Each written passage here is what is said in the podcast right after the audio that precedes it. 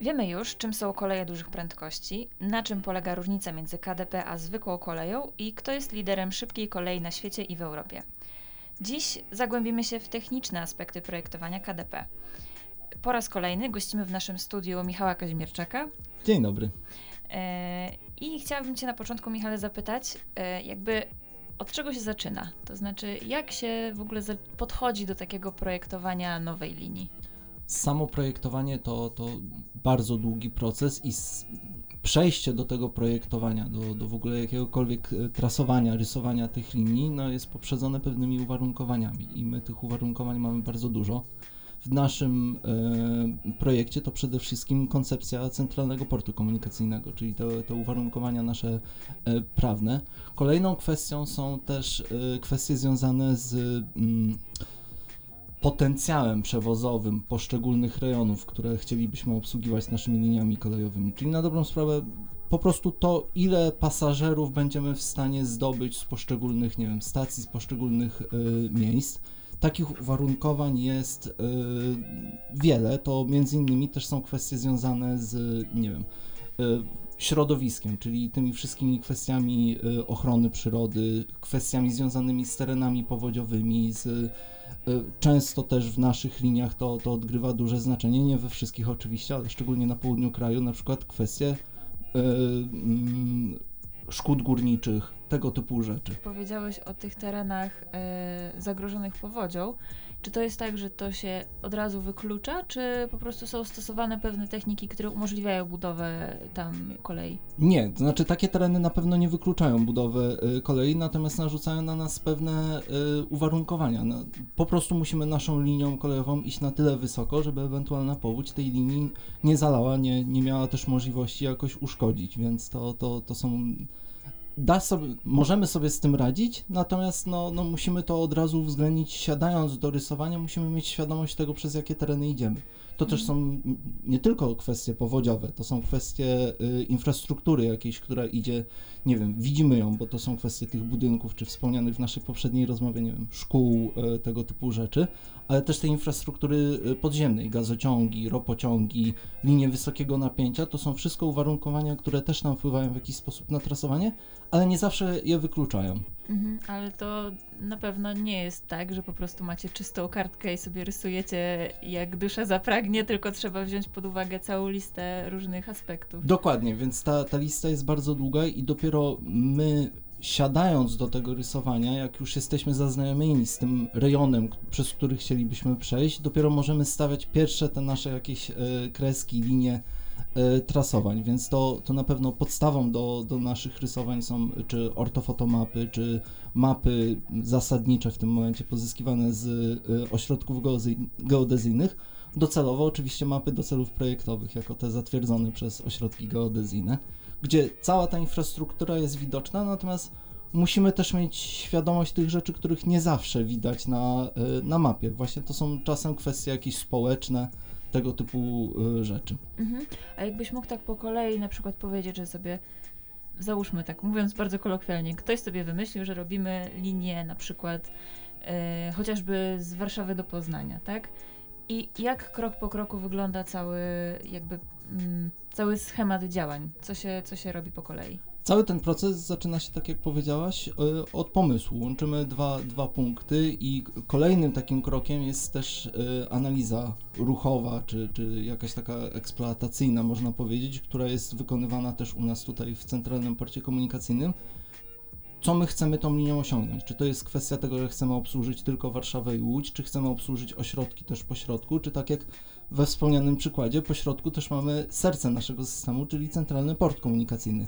Jaki on generuje ruch, za tym idzie, ile będziemy, znaczy tak, ile będziemy mieli pasażerów i za tym idzie, jaki mamy konkretny ruch, to też powoduje, że wiemy, ile na przykład, nie wiem, musimy mieć torów na danej linii. Czy to będą odcinki wystarczy, że dwutorowe, czy gdzieś musimy mieć jakieś odcinki czterotorowe, czy ewentualnie gdzieś musimy zrobić jakieś łącznice do połączenia z istniejącą linią, żeby sobie ten ruch przesortować, czy obsługiwać ruch regionalny.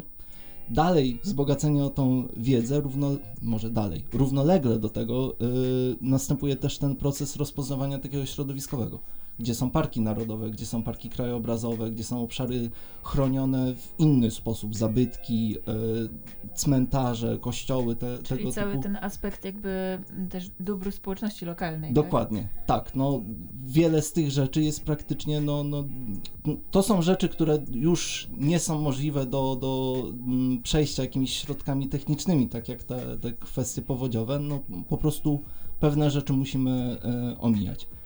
Wzbogaceni o tą e, informację, dopiero siadamy do, do jakiegokolwiek rysowania. Mamy ortofotomapy, mamy mapy, co też nam dużo mówi o tym, jakie jest zagospodarowanie terenu, gdzie są te tereny bardziej zurbanizowane, gdzie są mniej zurbanizowane. Równolegle do tego wszystkiego też y, w Centralnym Porcie Komunikacyjnym prowadzimy proces konsultacji. Ten proces konsultacji u nas odbywał się na etapie strategicznego studium lokalizacyjnego, gdzie spotykaliśmy się też z jednostkami samorządu terytorialnego, ale i sam SSL y, był y, dość szeroko konsultowany. Tak, tak. Zresztą wiemy, że wtedy też wpłynęło, wpłynęło dużo uwag, komentarzy na ten tak temat. Jest. I z tym wszystkim też trzeba było się zaznajomić. Jak najbardziej. My się z tym zaznajomialiśmy. Te, te kwestie, które w jakiś sposób mocno na nas oddziaływały, oczywiście były uwzględniane i są uwzględniane teraz w toczących się stesiach, czyli tych studiach techniczno-ekonomiczno-środowiskowych. E, I tak, wszy, wszystkie te elementy zbierają się na taką globalną wiedzę, którą dostaje projektant torowy, który de facto powinien posiadać projektant torowy, i dopiero on podejmuje decyzję o tym, gdzie dana linia będzie przebiegała. To jest podcast. Cześć, pogadajmy konkretnie. Padło takie słowo yy, na samym początku tego wątku, jak trasowanie. I to jest słowo, które ja już słyszałam wiele razy, ale jakbyś mógł przybliżyć, co to w ogóle jest? Trasowanie to de facto jest y, wytyczenie na, na mapie i na mapie, przede wszystkim na mapie samej linii kolejowej. Takie trasowanie linii kolejowej, no to są różne elementy jej, czyli y, i odcinki szlakowe, czyli tam, gdzie po prostu pociągi zmierzają z jednego punktu do drugiego. Te wszystkie punkty, które są na liniach kolejowych, stacje, posterunki odgałęźne, przystanki osobowe, czyli te wszystkie miejsca, gdzie obsługujemy jakoś ruch, czy pasażerski, czy towarowy, to też w zależności y, od linii kolejowej.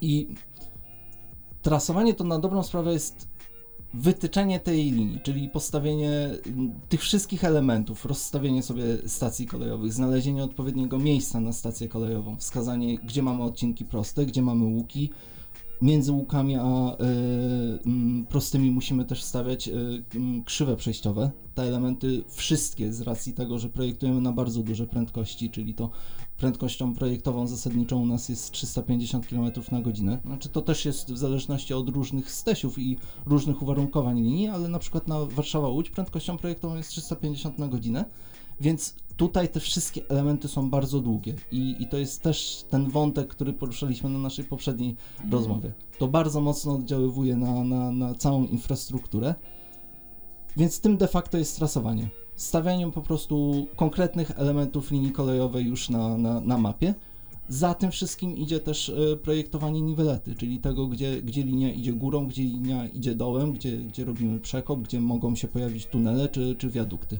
Mhm. Czyli rozumiem, że w sumie w dużej mierze to na to trasowanie wpływa ukształtowanie terenu i też to zagospodarowanie terenu, ale czy coś jeszcze?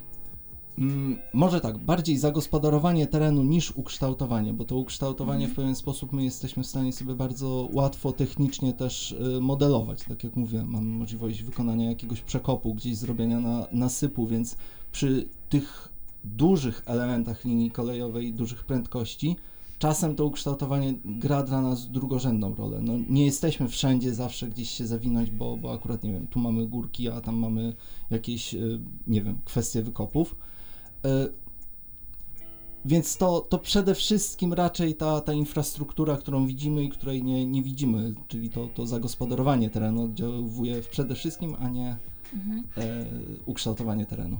A tak mi przyszło do głowy jeszcze, czy w swojej karierze jako projektanta miałeś kiedyś um, taki przypadek takiego totalnie kryzysowego, y, kryzysowego y, jakby miejsca, gdzie trzeba było właśnie się zderzyć y, z, powiedzmy z, nie wiem, właśnie z jakimś, z jakimś zabytkiem, czy z, z jakimś trudnym terenem i że trzeba było to ominąć, albo trzeba było coś innego z tym zrobić. Y Tak, jak najbardziej. To może nie nazwałbym tego kryzysowymi sytuacjami. Dla nas, projektantów, to są normalne sytuacje. O, od tego jesteśmy właśnie, żeby takie e, kwestie rozwiązywać. Oczywiście są tereny, gdzie, gdzie łatwiej jest trasować linię kolejową, natomiast są tereny, w których e, dużo trudniej jest. Właśnie kwestie, nie wiem, szkód górniczych, e, istniejącego zagospodarowania powodują, że my jakoś musimy się też dostosowywać. Czasem w bardziej lub mniej konwencjonalnymi metodami. Gdzieś to jest e, potrzeba na przykład wytrasowania linii na, na wiadukcie i to długim wiadukcie, który z pozoru można powiedzieć, że on zupełnie nie idzie, nie wiem, nie, nie przekracza jakiejś rzeki, e, tego typu kwestii, natomiast on jest niezbędny technicznie, na przykład ze względu na to, że pod spodem idą jakieś gazociągi, tego typu e, kwestie. Więc takich miejsc jest bardzo dużo. No, no Mhm. takie jest uwarunkowanie po prostu mojej pracy. Czyli kryzysowy zawód z natury. Tak, w sumie tak, tak. I jeszcze chciałam Cię zapytać, jak już mamy taką linię wytyczoną, ona ma pewnie jakieś swoje elementy. Z czego się składa? Tak, linia kolejowa przede wszystkim składa się z, znaczy w takim najbardziej geometrycznym spojrzeniu, z prostych łuków i, i tych krzywych przejściowych. E, wszystkie te elementy u nas na liniach dużych prędkości są bardzo duże. Tak jak też już swego czasu wspominałem, no, promień łuku kołowego, czyli takiego miejsca, gdzie my możemy zmienić kierunek naszej trasy, to zasadniczo u nas jest 9 km, czyli ten łuk jest bardzo łagodny. Między prostymi a łukami musimy stosować te, taki element o, o zmiennym promieniu, to się nazywa krzywa przejściowa. W uproszczeniu to jest ten element, jak e, najlepszą analogią tutaj akurat są e, drogi, jak jedziemy samochodem.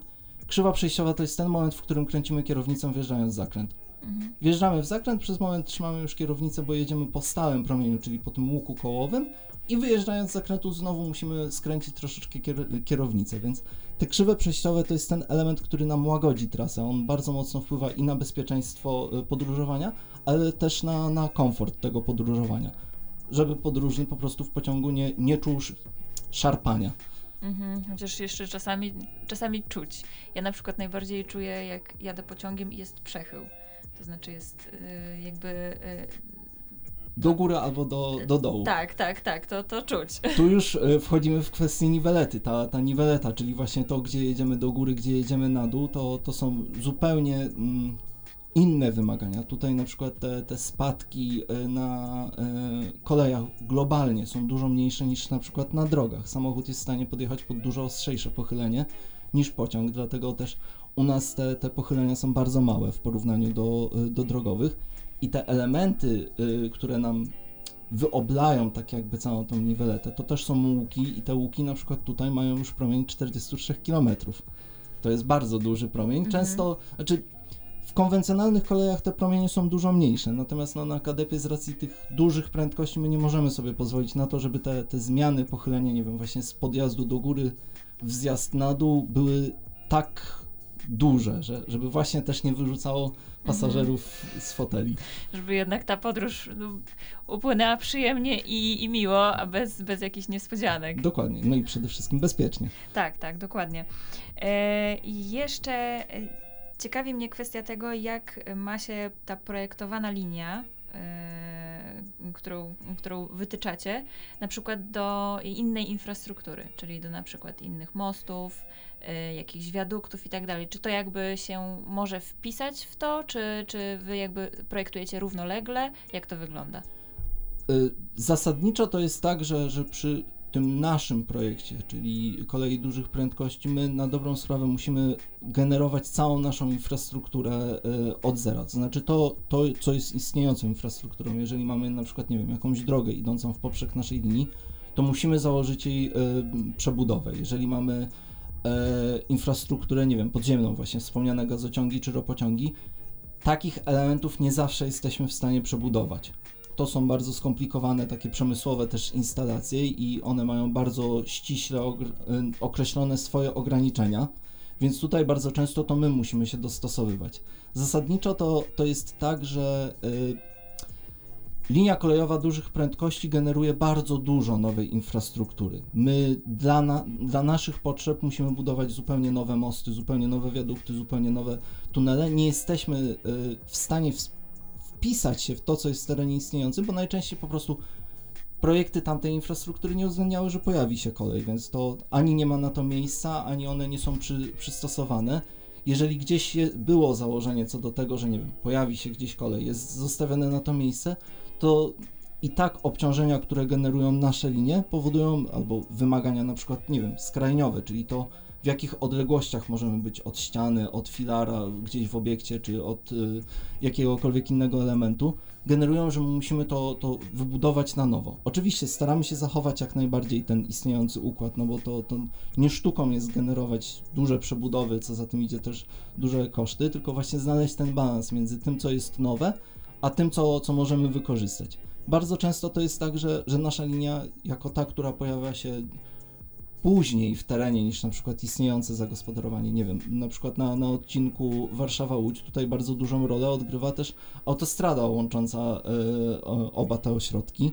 Więc my musimy najczęściej albo przejść nad autostradą, albo pod autostradą, no bo nie możemy założyć, że zamkniemy autostradę i ją po prostu przebudujemy. To, to no, tak by się też nie dało. Więc tutaj się pojawia szereg nowej infrastruktury, plus y, cała obsługa naszej linii kolejowej też generuje infrastrukturę. To jest coś, co, o czym może się nie myśli w pierwszym ruchu, jak, jak myślimy sobie o liniach kolejowych, bo, bo zazwyczaj takie spojrzenie jest, że, że widzimy po prostu tory i jakieś nasypy. Do tego wszystkiego jest cała infrastruktura związana z obsługą pasażerską, czyli stacje, perony, nowe dworce w miejscach, w których tych dworców nie ma Mamy do obsługi linii kolejowej też na przykład, nie wiem, my zakładamy drogi serwisowe, czyli takie zwykłe kołowe drogi serwisowe, które umożliwią nam dojazd, nie wiem, do, do jakiegoś obiektu, przepustu na naszej linii kolejowej, żeby po prostu sprawdzić, czy wszystko jest z nim ok, czy przepust się nie zamulił i spełnia swoją rolę dalej. Więc to, to tego jest bardzo dużo. Do tego wszystkiego dochodzi cała infrastruktura podziemna, czyli yy, yy, wszystkie, nie wiem, kwestie związane z teletechniką, ze sterowaniem ruchem kolejowym. No oczywiście my, my widzimy gdzieś tam czy balisy w torze, czy, czy semafory, natomiast to wszystko jest spięte kablami i tych kabli nagle robi się nam, kolokwialnie rzecz ujmując, kabli bardzo dużo. To jest podcast. Cześć, pogadajmy konkretnie. Z tego co pamiętam, spółka CPK opracowała standardy techniczne dotyczące KDP, też we współpracy z innymi instytucjami. I jakbyś mógł coś więcej powiedzieć na temat tych standardów? Do czego one służą i, i w ogóle po co my je stworzyliśmy? Yy, tak, opracowaliśmy takie standardy, opracowaliśmy je wraz z Instytutem Kolejnictwa i na dobrą sprawę standardy to jest taka nasza, można powiedzieć, yy, Biblia dla kolei dużych prędkości. One się składają z szeregu tomów. Tych tomów jest, żebym nie skłamał, 15 albo 16 około. E, I one dotyczą na dobrą sprawę każdego aspektu projektowania przez taki pryzmat bardzo techniczny. Mamy tomy odnoszące właśnie się do, do geometrii linii kolejowej, gdzie mamy określone, jakie my mamy dopuszczalne e, promienie dla poszczególnych prędkości, jak możemy zmieniać te promienie, w jakich widełkach. Mamy e, wskazane tam sposoby, jak obliczać poszczególne parametry, bo, bo ten promień to jest de facto ostatni element, który wychodzi nam z, yy, do, do projektowania z szeregu różnych obliczeń. My musimy uwzględniać bardzo różne parametry, przyspieszenia odśrodkowe, dośrodkowe, ewentualnie kwestie jakieś zużywania szyn, na przykład na, na, na dużych łukach. Yy, więc te standardy to wszystko opisują i one opisują to też wielobranżowo, czyli tak jak mówiłem, mamy tomy dotyczące e, branży stricte kolejowej, ale mamy też tomy dotyczące wszystkich branż, kwestii odwodnienia, w jaki sposób liczyć odwodnienie u nas na liniach kolejowych, jak szeroki powinien być rów, jak często powinien być zbiornik, gdzie powinien być przepust, ile wody w tym przepuście się pojawi, jak my to, to zakładamy, jak modelujemy. Mamy wszystkie te kwestie związane z y, branżami sieciowymi, czyli y, teletechniką, SR-ką, czy też branżami sanitarnymi, gdzie są podoma, podane wszystkie nasze parametry, jak zakładamy, że będziemy budować naszą infrastrukturę i ewentualnie na, na ile my jesteśmy w stanie się dostosować do, do tego wszystkiego, co, co już jest w istniejącym y, zagospodarowaniu. Więc to jest takie kompendium wiedzy kolejowej, dla kolei dużych prędkości, stricte dedykowane. Te standardy też bazują na, na doświadczeniach. Jednym z elementów tworzenia tych standardów było zebranie doświadczeń z innych krajów, porównanie y, różnych rozwiązań z różnych krajów, i tam Instytut Kolejnictwa dokonał takiego porównania i wybierał te elementy, które są dla nas. Y, najlepsze i najadekwatniejsze. To, to jest też nasz wspomniany przykład z poprzedniej rozmowy Hiszpanii. Mhm. Super e, kraj dla linii du- e, dużych prędkości, bardzo bogata sieć linii dużych prędkości, natomiast kwestia odwodnienia, no już nie możemy wziąć ich jeden do jednego gdzieś tam z Hiszpanii, bo po prostu to się u nas nie, nie sprawdzi. Więc standard to, to jest, mówię, podstawa do, do naszego projektowania. Jeżeli zastanawiamy się, jak, jaki mamy margines, gdzie, gdzie możemy coś zmienić, gdzie, jak się dostosowywać, to standard daje nam na, e, odpowiedź na to, na ile możemy pozmieniać nasze parametry. I już ich używamy zresztą. Tak, jak najbardziej. Wszyscy nasi wykonawcy y, studiów techniczno-ekonomiczno-środowiskowych posiadają dostęp do tych standardów i, i projektują według tych standardów. My weryfikujemy dokumentację według tych standardów i zgodność z tymi standardami to jest jeden z podstawowych wymogów, które stawiamy przed naszymi wykonawcami. Chciałam jeszcze się ciebie zapytać, jako ciebie jako projektanta, co najbardziej lubisz w tej pracy? I w tym, Mm. w tym jakby, w tym zadaniu, którym jest projektowanie e, tych kolei dużych prędkości. To trudne pytanie, bo to jest taki zawód, który na wielu różnych płaszczyznach sprawia bardzo dużo y, satysfakcji, natomiast myślę, że, że to jest też trochę kwestia może tego, co, co powiedziano mi swego czasu na, na pierwszym roku moich studiów na, na, na budownictwie, że bardzo fajne w ogóle w zawodzie inżyniera, nie, nie tylko kolejowego, ale globalnie, jest to, że często tworzymy elementy, które przeżyją nas samych, że, że to, to są rzeczy, które y, po, po nas pozostaną i też staramy się, przynajmniej ja i, i myślę, że tutaj wszyscy moi y, koledzy, kreować je w taki sposób, żeby ten efekt, który po nas pozostanie, był doceniany dużo dłużej niż perspektywa naszego życia. I to w sumie jest e, fajne w kontekście takiego zdania, które się często powtarza i słyszy, żeby coś po nas zostało. To tutaj po, po właśnie takich e, osobach, które wykonują taki zawód, no na pewno zostanie i to coś dużego i coś bardzo korzystnego dla, dla społeczeństwa. Tak, tak, ja, jak najbardziej. To, to jest. Mówię, zawód inżyniera jest satysfakcjonujący na wielu płaszczyznach, ale to, to No i przede ta wszystkim świadomość tego, że zostanie. tak, jest... i widzisz ten efekt taki namacalny, tak? Tak, To, to już w ogóle jest też y, bardzo fajne. Fajnie jest pojechać na stację, którą się y, kiedyś tam przebudowało, projektowało, widziało się ją, nie Mhm. wiem, na, jedynie na inwentaryzacji w tym stanie istniejącym często. Mhm. I nie- się je na nie przykład rysowało, tak? Tak, a, No. a później to, to nagle nabiera jakichś realnych kształtów i, i widać też, że to służy ludziom, więc to, to jest super. I oby tak było, obyś czuł satysfakcję z tej pracy, yy, bo, bo widać, że, że jesteś no mega ekspertem w tym, co robisz. Dziękuję, to I, miłe. i to, to naprawdę yy, widać też tą pasję w oczach, jak, jak mówisz o tym wszystkim i to jest super, bo yy, jednak to też jest takie no, budujące, że, że w naszym projekcie są osoby, które po prostu jakby z sercem podchodzą do tego, co robią i to jest, to jest naprawdę e, świetne. E, I myślę, że i dla nas tu wewnątrz, i też na zewnątrz, że po prostu będzie ten efekt namacalny nie tylko dla inżynierów, ale przede wszystkim dla, dla ludzi, dla których to, to robimy. E, Więc ja Ci bardzo dziękuję za rozmowę, bo, bo już czas, czas nas goni i jest perfekto, jeśli chodzi o czas. Więc naszym gościem po raz kolejny był Michał Kazimierczak. Może jeszcze się uda o czymś porozmawiać w temacie kolei dużych prędkości, więc ja Ci bardzo dziękuję za rozmowę Dziękuję bardzo. i do usłyszenia. To był podcast Cześć, pogadajmy konkretnie.